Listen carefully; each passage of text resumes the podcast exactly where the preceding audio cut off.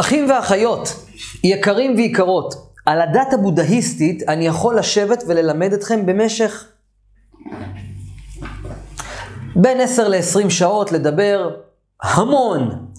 אבל אנחנו, מה, מה שאנחנו רוצים זה להבין את המהות ולהתקדם הלאה כדי לעשות פה שלום בעולם ולהימנע ממלחמת גוג, גוג ומגוג. בואו תחילה נתייחס למה שהיהודים אומרים על הבודהיסטים. אז כך, היהודים טוענים, הבודהיסטים עובדי עבודה זרה, משתחווים לפסלים, הרי היהדות מתעסקת בזה, לא תעשה לך כל פסל וכל מסכה. על פי היהדות, אם יש לכם פסל בבית, צריך לשבור לו חתיכה קטנה מהרגל, או לשבור חתיכה קטנה מהפסל כדי שלא יהיה בחינה של עבודה זרה. אמ, זה מה שטוענת הדת היהודית. יחד עם זאת, בדבר הזה, אה, זה יוצר מחלוקת בין הדת הבודהיסטית לדת היהודית, כי בדת הבודהיסטית יש הרבה, פס... הרבה פסלים.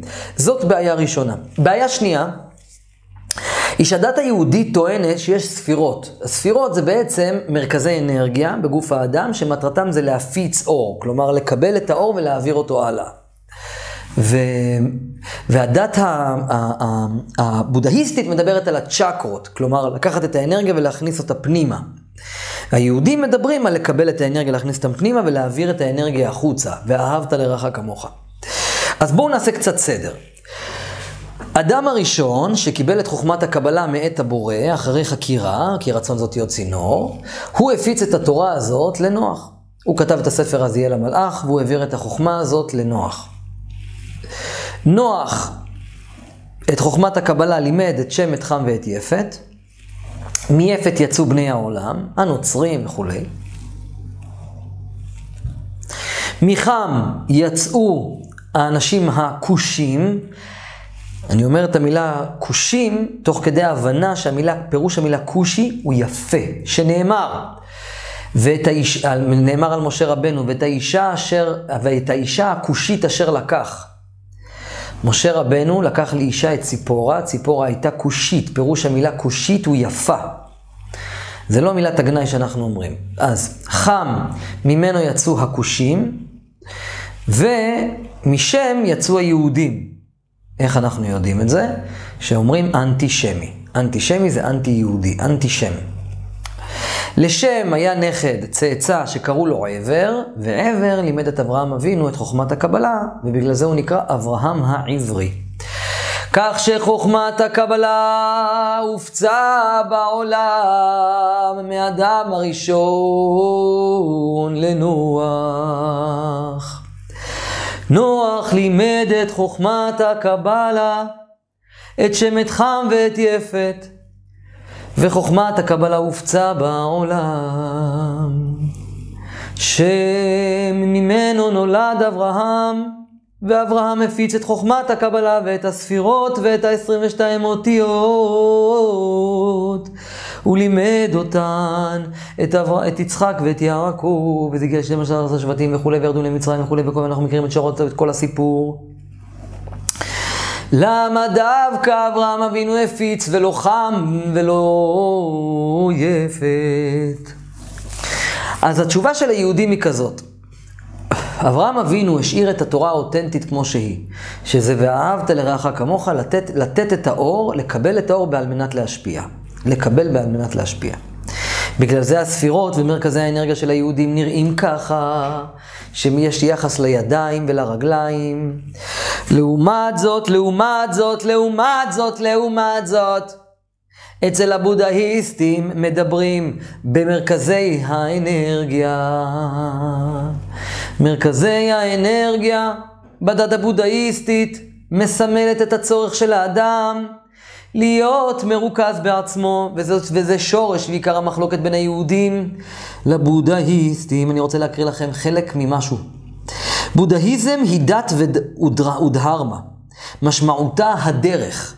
חוקי הטבע המושתתים על דרכותיו של גאותמה בודה, שחי ולימד בהודו במאה החמישית או השישית לפני הספירה, כאשר מטרתם העיקרית היא הפחתת הסבל האנושי של הפרט. הבודהיזם שם את הדגש על דרגו האינדיבידואלית של האדם להגשמה.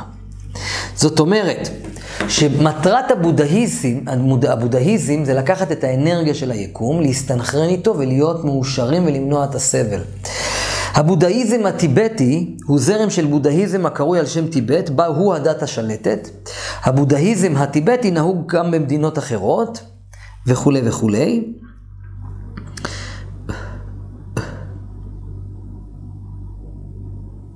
המאמינים בבודהיזם הטיבטי לוקחים על עצמם את שבועת הבודהוויסטה, שבדומה למתרגלי המהיאנה, המתרגל, המתרגל לוקח על עצמו את השבועה הזאת, נשבע לפעול לשחרור כל היצורים החיים, ולא רק שחרור אישי. מדהים, מדהים. מדהים. זאת אומרת, הדת הבודהיסטים טוענת שהאדם על מנת למנוע סבל, אני כמובן מקריא לכם חתיכה, אבל זה, הרעיון הוא, אני למדתי גם את הדת הזאת, הדת הבודהיסטית, טוענת שתפקידו של האדם בעולם היא לקבל את האור של הבורא, להסתנכרן עם התדר של העולם, לבטל מעל האדם עצמו את הצורך באגו, לא להתחבר לחומר, בגלל זה הבודהיסטים, הנזירים הבודהיסטים, אין להם שום קשר לחומר, כי אם אין לך, אם, אם אין לך היקשרות לחומר, אין לך סבל. הדת הבודהיסטית טוענת שאם אין קשר, לס... אם אתה לא נקשר לחומר, אתה לא סובל כשהוא, כשהוא חסר לך ואתה לא רוצה יותר ממנו. ולכן הם נקראים נזירים, כי הם מבטלים כל כל, כל אחיזה בחומר. הם, כל מה שיש להם, הם משאירים את זה לעולם ולזולת, בבחינת ואהבת לך כמוך. מה הבעיה עם, הבו, עם הזרם הבודהיסטי? שהם הפכו את הספירות לצ'קרות. הרי כולם למדו אצל, כולם למדו אצל נוח ואצל אדם הראשון. רק הבעיה עם הזרם הבודהיסטי זה שהם לקחו את הספירות של ואהבת לך כמוך ולתת אור, הם לקחו את זה למקום של צ'קרות, כלומר איזון פנימי. היהודים טוענים שאנחנו צריכים לקבל, להיות מאוזנים ועל מנת להשפיע. כלומר, לא, לא נהנות מהחומר, אלא כל מה שיש לי זה בשביל הזולת. מה טוענים הטיבטים, הבודהיסטים וכולי? שאנחנו מקבלים את האור של הבורא, ולא נהנים ממנו בכלל, אלא הכל זה אחדות אחת פשוטה. כלומר, יש אמת ואחדות בין שתי הדתות. אלא מה? שהמחלוקת בין הדתות נובעת מזה שאצל הבודהיסטים יש פסלים, ואצל היהודים אין פסלים. אבל אם נחקור את שורש הדת הזאת באמת, אף אחד לא משתחווה לפסלים היום, אלא הם מסמלים, הסמל הזה הוא סמל שבה הבודהיסטים אומרים, האדם צריך להיות מאוזן. היהודים אומרים, לא צריך פסלים בכלל. בסדר, כאשר הדתות גם אומרות, לא צריך פסלים. הכל טוב. אבל על זה לא יוצרים מחלוקות. על זה לא מבטלים את ואהבת לרעך כמוך. דבר נוסף הוא, זה ש... כתוב כל פסל וכל מסכה לא תעשו לכם, כמו שאמרנו קודם, ולכן היהודים אין להם פסלים בכלל. עכשיו, בעיה נוספת היא שאצל הזרם הבודהיסטי לוקחים את האנרגיה ומקבלים אותם לעצמם. ואחר כך על ידי האיזון הפנימי, וחוסר אמונה בחומר וחוסר הידבקות בחומר, אתה הופך להיות רוחני. היהדות, היא טוענת שהאדם בכלל לא צריך, שהאדם כן צריך חומר. שהאדם כן צריך חומר, למשל, היהדות אומרת ששש זה מספר של החומר. צפון, דרום, מזרח, מערב, למעלה ולמטה, זה שש, נכון? 1, 2, 3, 4, 5, 6. צפון, דרום, מזרח, מערב, למעלה ולמטה. סוד החומר, שש. שש מלשון שש ושמח, שש ומשי. הבודהיסטים, על פי היהדות, הם תופסים את המספר שמונה, שזה סמל האינפיניטי, סמל הנצח, שהוא בעצם מדבר על זה שהרוחניות זה הכל, ואדם צריך להיות נזיר, ולא ליהנות מן החומר ולא להידבק בחומר. היהדות אומרת שזה אסור, כי זה מלשון שמונה, זה מלשון שמן, שלא צריך להיות רוחני מדי. ומי שח... וכתוב ביהדות שהנזיר, שהיהודי שמתנזר כמו שמשון הגיבור, שנאמר עליו, לא עליו ספציפי, נאמר על הנזיר וכיפר מאשר חטא על הנפש. כלומר, משהו כזה, לא זוכר את הפסוק הזה בעל פה. זאת אומרת, הנזיר הוא נחשב חוטא. הנזיר זה בסך הכל אדם שהסדיר את עצמו מן היין, הוא רוצה להתדבק בבורא. יין זה מידת הדין. האדם רוצה להיות בחסד מוחלט, כמו אצל הדרוזים, בני המערוף, והיהודים אומרים שהנזיר שנמנע לגמרי מן הדין, נמנע לגמרי, הוא מתנזר לכל מה שקשור לחומר, אפילו שהוא יתנזר רק מן היין, הוא נחשב חוטא והוא צריך לתת, לתת קורבן.